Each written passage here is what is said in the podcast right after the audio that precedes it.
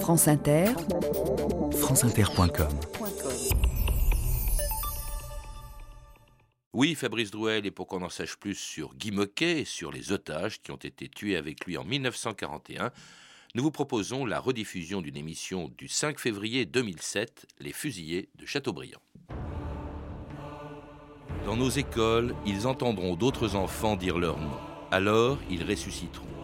Malgré Octobre Vert, qui vit sans corps se plier, aux côtés de Jeanne au visage de fer, né de leur sang de fusillés. Pierre Segers.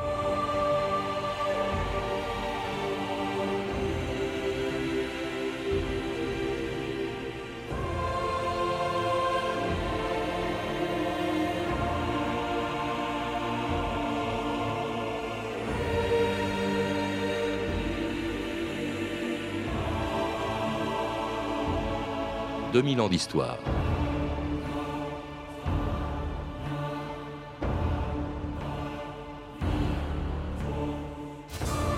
Il s'appelait Charles Michel, Guy Moquet, Jean Poulmar ou Jean-Pierre Timbaud, presque tous communistes. Il faisait partie des 98 otages qui, en octobre 1941, étaient fusillés par les Allemands pour deux attentats qu'ils n'avaient pas commis. Leur crime, appartenir à un parti qui, cette année-là, se lançait dans l'action armée contre l'occupant. Depuis un an que la France était occupée, jamais personne n'avait encore osé tirer sur des soldats allemands. La résistance était encore trop faible et ne se manifestait que par des actions symboliques. Mais à partir de l'été 1941, tout allait changer.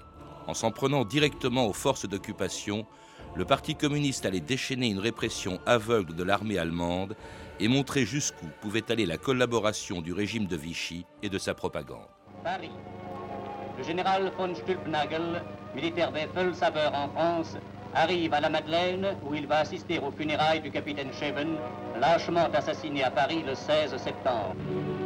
Le corps de celui qui tomba à son poste, victime de son devoir, va être maintenant conduit au cimetière allemand d'Ivry. Ainsi que l'a déclaré le maréchal Pétain, ces attentats sont criminels. Ils peuvent entraîner de nouveaux malheurs. Ils doivent être imputés à des agents de l'étranger, car il n'est pas conforme à la tradition des Français d'attaquer dans l'ombre des soldats obéissant à leurs consignes.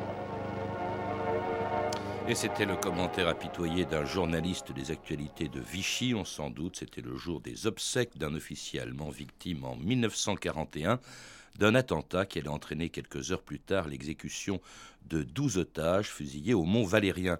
Jean-Pierre Bess et Thomas Pouty, bonjour.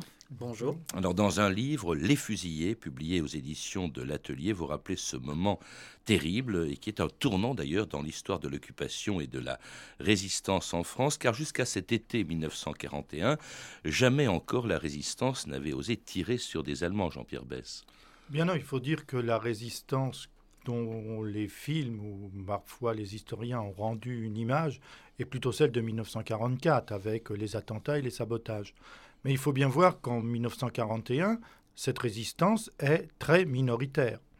D'autre part, on ne peut pas nier que la personnalité du maréchal Pétain, l'aura dont il jouit auprès de la population, euh, joue, j'allais dire, contre la résistance. Et puis, il faut bien avoir à l'esprit aussi qu'en 1940-1941, qui est préparé à lutter dans la clandestinité. Donc franchir le pas d'entrer dans la résistance n'est pas chose facile. On pourrait imaginer que ce serait le Parti communiste, euh, mais euh, la plupart de ses membres sont en prison. Euh, le Parti communiste a même eu une attitude assez ambiguë, vous le rappelez dans un autre livre, Jean-Pierre Bess, au début de la guerre. Il a même négocié avec les Allemands pour la reparition du journal L'Humanité, et la plupart de ses membres, beaucoup de ses membres sont en prison depuis pour un certain nombre d'entre eux, assez longtemps, car le parti avait été interdit dès 1939. Oui, les militants communistes, dont d'ailleurs une bonne partie des fusillés de Chateaubriand, sont des personnes qui ont été arrêtées soit euh, en vertu de la législation de la Troisième République et de Daladier, soit dans la période qui va, euh, disons, de l'été 1940 jusqu'à à, juin 1941.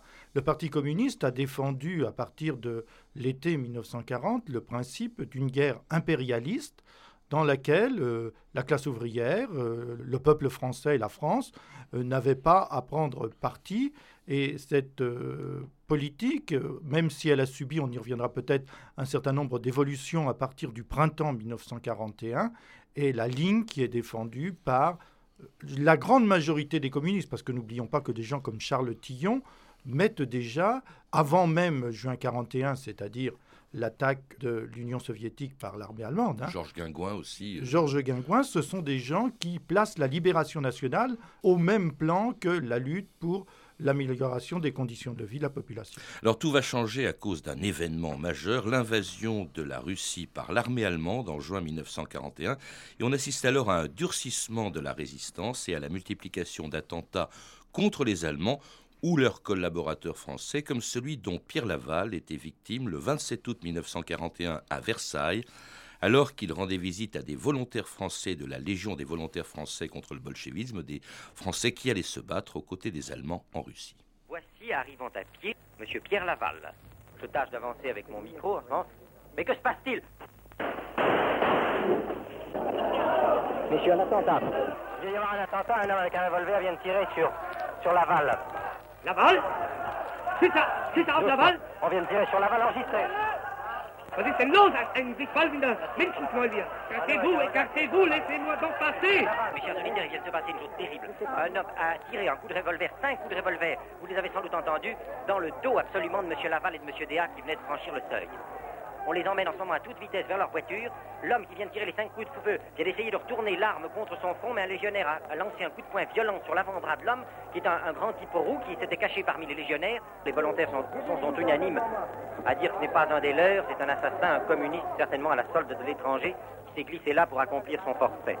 Une archive impressionnante de Radio Paris à l'époque, puisque c'est un attentat euh, sous les yeux, ou plutôt devant les micros d'un journaliste que l'on a entendu parler d'un commissaire. L'attentat, il faut le rappeler, contre Laval et Déa, qui étaient des collaborateurs, eh bien, eux-mêmes euh, n'en sont sortis que blessés par un homme qui, contrairement à ce qu'on a entendu, n'était pas communiste. Paul Colette n'avait rien à voir avec le Parti communiste, euh, Thomas Pouty. non, effectivement, ça n'a rien d'un communiste. Euh, en 1941, c'est un jeune homme d'une vingtaine d'années qui aurait plutôt des tendances justement gaullistes. Il a fait la campagne de, 1940. Au moment de la déroute de Dunkerque, il essaye d'embarquer sur un navire qui se fait couler, donc il ne peut rejoindre l'Angleterre. Donc il reste, il reste en France, il regagne la Normandie, et il essaye euh, tant bien que mal de, se trouver un réseau euh, pour lui permettre de, de, rejoindre justement la France libre. Il n'y parvient pas.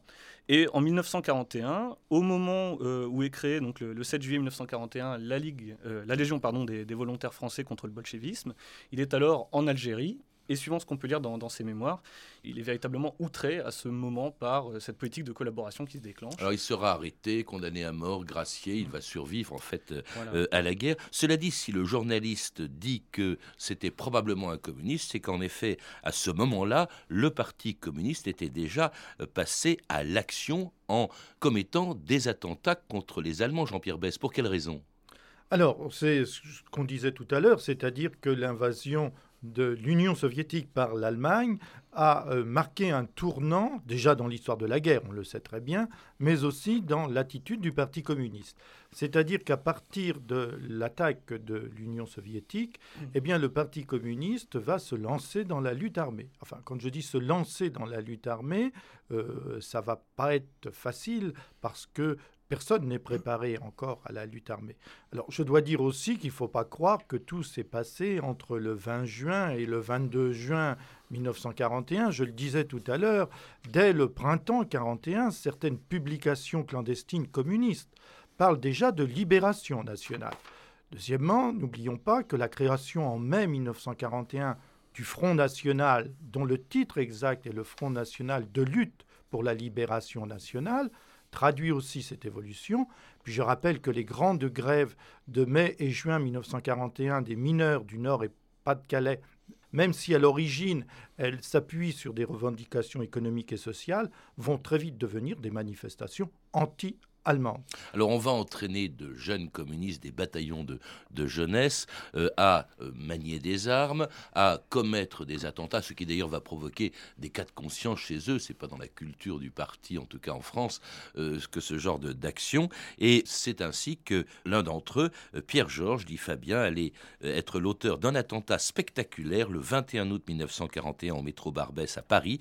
Il était accompagné de trois autres jeunes communistes, dont Gilbert Brusselin, qui en 1992 m'avait raconté comment Fabien avait tué un aspirant allemand, ce qui allait provoquer des représailles terribles de la part des autorités allemandes. Gilbert Brusselin. J'ai donc trouvé Fabien sur le quai du métro, et Fabien m'a dit On va faire une opération ensemble, tu assures ma protection.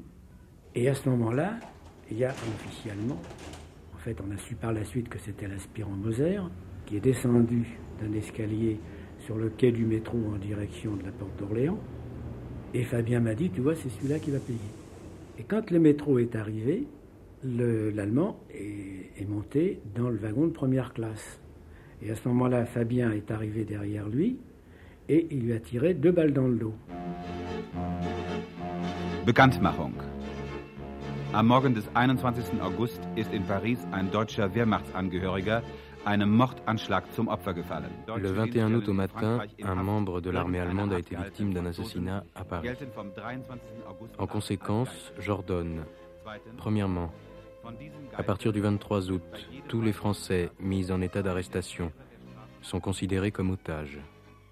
Deuxièmement, en cas d'un nouvel acte, un nombre d'otages correspondant à la gravité de l'acte criminel commis sera fusillé. Et c'était un communiqué du commandement militaire allemand après l'attentat du métro Barbès, annonçant, on vient de l'entendre, que désormais tous les prisonniers qui étaient dans les prisons françaises se trouvent, euh, seraient alors considérés comme des otages et fusillés, alors qu'ils ne sont par définition étant en prison absolument pas responsables de l'attentat du métro Barbès et de ceux qui suivront. Alors là, cette politique des otages est absolument terrible, Thomas Pouty. Oui, effectivement. C'est-à-dire que euh, les Allemands partent du principe, euh, pour ces exécutions d'otages, qui vont apparaître au, printemps, à l'été pardon 1941, euh, qu'ils vont fusiller en représailles des personnes qui, pour eux, semblent étroitement liées au cercle présumé euh, des auteurs de l'attentat.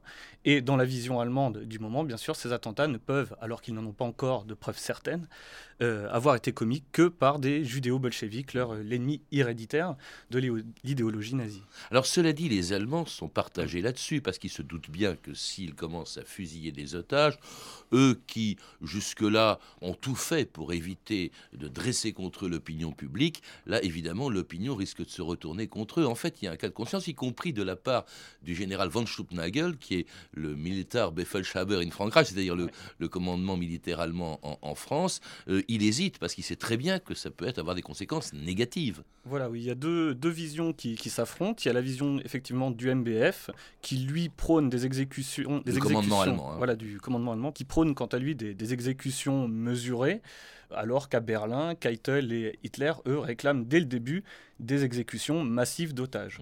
Alors ils vont tout faire d'ailleurs pour ne pas donner trop de publicité aux attentats, d'abord dont ils sont victimes, parce que ça montre leur faiblesse, c'est pour ça qu'il n'y a aucune archive en réalité de, du fameux attentat du, métro euh, Barbès. Euh, et puis alors il y aura une cinquantaine d'otages fusillés au mois de septembre, mais là encore on évite de communiquer leur nom.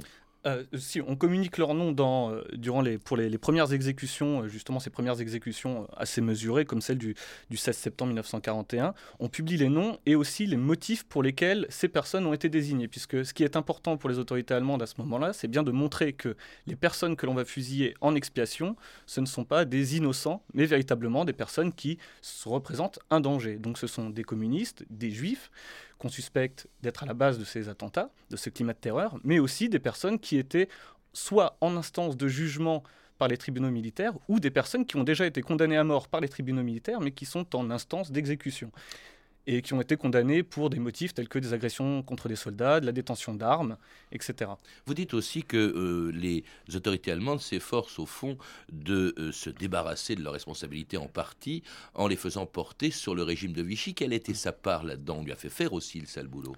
Voilà, alors dans un premier temps, les, les otages, notamment euh, avec cette ordonnance de la fin août 1941 du militaire in Frankreich, à la base, les communistes et les juifs ne sont pas encore tout à fait visés puisque les Allemands n'ont pas la main mise sur les centres d'internement de communistes qui sont gérés par le régime de Vichy. Ça, c'est une ordonnance qui arrivera à la mi-septembre, qui va placer ces, ces personnes qui sont internées dans les centres d'internement français qui vont leur permettre d'aller puiser des otages à l'intérieur de, de, ces personnes, puisque c'est là que se trouve le vivier justement potentiel de victimes qui appartient au euh, milieu présumé des auteurs d'attentats. Il y a eu aussi la création de sections spéciales qui étaient chargées de juger des gens et de les condamner à titre rétroactif, enfin un des plus gros scandales de l'histoire judiciaire en, France qui s'est produit à ce moment-là. Et puis alors des attentats qui continuent de se multiplier malgré les menaces. Les Allemands passent à exécution, ils commencent à exécuter des otages, si on peut dire en petit nombre, jusqu'à aux exécutions en masse qui vont commencer après deux attentats qui se produisent simultanément en province, à Nantes et à Bordeaux, et qui vont euh, provoquer les premières exécutions massives d'otages, dont 50 seront fusillés le 22 octobre 1941, quelques heures avant cette déclaration du maréchal Pétain. Français contre des officiers de l'armée d'occupation, des coups de feu ont été tirés. Deux morts. 50 Français ont ce matin payé de leur vie ces crimes sans nom. 50 autres seront fusillés demain si les coupables ne sont pas découverts. Un ruisseau de sang coule à nouveau sur la France. La rançon est affreuse. Elle n'atteint pas directement les vrais coupables. L'étranger qui ordonne ces crimes sait bien qu'il meurtrit la France en pleine chair. Dressez-vous contre ces complots. Aidez la justice. Un coupable retrouvé et 100 Français sont épargnés. Je vous jette ce cri d'une voix brisée. Ne laissez plus faire de mal à la France. Et c'était Pétain le 22 octobre 1941, déplorant les exécutions d'otages, mais faisant appel à la délation. Un commentaire peut-être là-dessus, euh, euh, Jean-Pierre Bess ben Oui, je crois qu'il faut replacer ce discours dans la politique euh, de Vichy. C'est-à-dire que euh, Vichy essaye euh, au maximum de se livrer, euh, quand on dit dénoncez-vous, hein, de livrer et de trouver les, coupables pour éviter que les Allemands ne prennent en charge cette, cette répression et deuxièmement que des innocents soient fusillés ou exécutés. Mais dans le même temps, euh, il faut bien dire que Vichy ignore, hein, on, l'a dit, il faut le savoir, mais Vichy ignore, comme d'ailleurs les Allemands à l'origine, quels sont les auteurs des attentats. Mais qui désignait ces otages d'abord? C'était comment est-ce qu'on les choisissait? Parce que ce ne sont pas tous les prisonniers qui étaient en, prison à ce moment-là qui étaient fusillés. Euh, Thomas Pouty, comment est-ce que ces choses se passaient? Alors en priorité, ce sont les Allemands qui choisissent les otages qui vont être exécutés. Donc dans le cas par exemple euh, des représailles de Châteaubriand, de Nantes, ce sont des listes, euh, notamment les listes d'internés du camp de Châteaubriand, qui sont saisies le matin du 20 octobre 1941. Des soldats allemands viennent saisir les registres d'internement.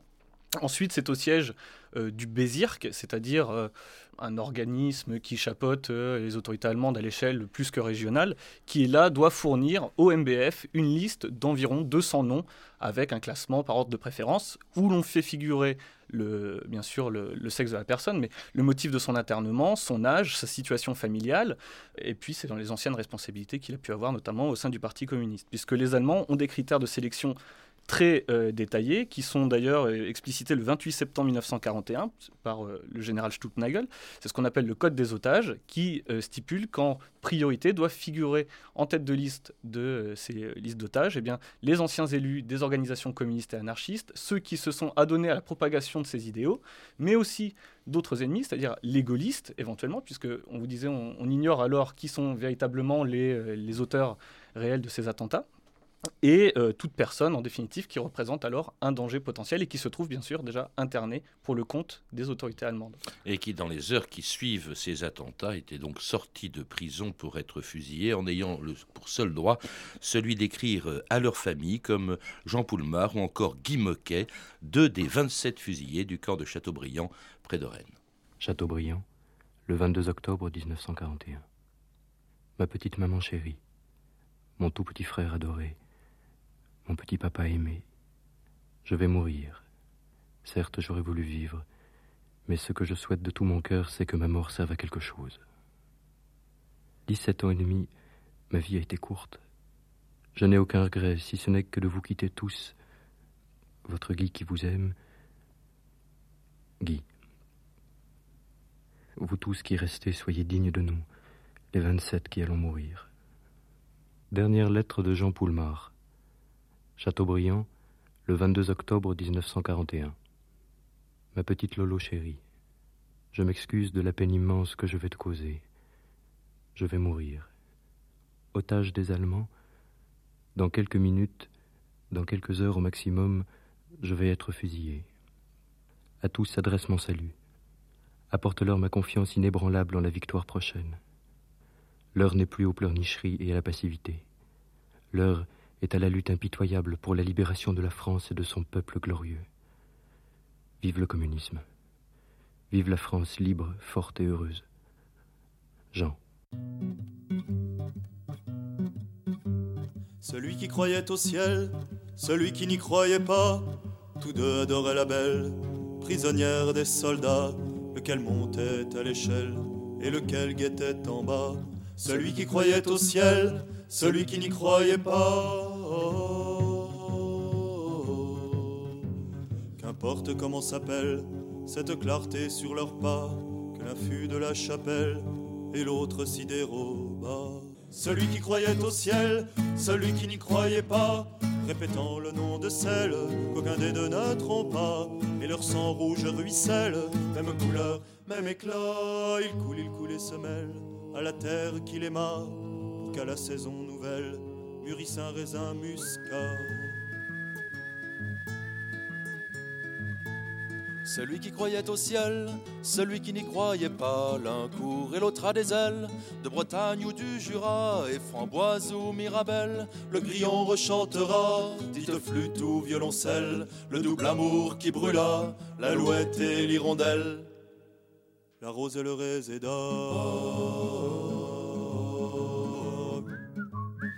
C'est le groupe La Tordue, La Rose et le Réséda, un magnifique poème d'Aragon dédié aux gaullistes Honoré d'Estienne-d'Or, fusillé au Mont Valérien le 29 août 1941, qui croyait au ciel, et au communiste Guy Moquet, qui n'y croyait pas et qui a été exécuté à 17 ans à, Châteaubriand. Euh, ça, c'est vraiment ces lettres qu'on a entendues montrent une chose, c'est la détermination, Thomas Pouty, de ces fusillés. Euh, au lieu de se plaindre, dire j'étais innocent, euh, au contraire, ils considèrent que leur mort doit servir à quelque chose. Oui, ils ont une une très très grande lucidité de, de, leur part, un très grand courage et puis surtout vraiment une foi en l'avenir et euh, une fois qu'ils veulent transmettre. Donc dans un premier temps aussi bien sûr à leur famille, mais il faut savoir aussi que dans la baraque 19, la baraque des otages à Châteaubriand, les otages qui ont été fusillés avaient aussi inscrit sur euh, les planches de leur baraque leur dernière volonté et des planches qui ont ensuite réussi à être sorties du camp euh, et qui sont arrivées entre les mains d'Aragon et qui a, qui a, servi de base à la rédaction des Martyrs qui est publiée en février 1942 par les éditions de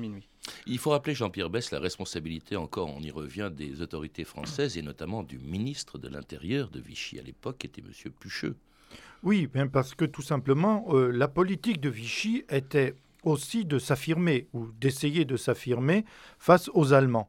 Et de la même façon, vous l'avez dit tout à l'heure, qu'on crée en septembre 1941 les tribunaux spéciaux, les le tribunal d'État et les sections spéciales, la volonté de Pucheux, et en particulier c'est très net au moment de Chateaubriand, est aussi de participer en quelque sorte au choix des otages qui vont être fusillés. C'est un peu la même logique plus tard pour la rafle du Veldiv, euh, avec la, participation de la police française pour montrer que ben, elle décide encore, même si elle décide d'exécuter le pire de ce que demandent les Allemands. Eh bien là, je pense qu'on est dans le cadre de cette collaboration, parce que de toute façon, les, Allemands, en quelque sorte, fusillent, mais les Français et participent à, l'établissement de, ces listes. Hein. On sait très bien que 60 ou 61 noms de communistes dangereux et notoires ont été placés en tête de liste par euh, Pucheux et on en retrouve 17 parmi les 27 fusils. Ce qui vaudra d'ailleurs à Pucheux plus tard, lorsqu'il tentera de rejoindre De Gaulle, évidemment d'être dénoncé, d'être et même d'être du premier, euh, première victime de l'épuration,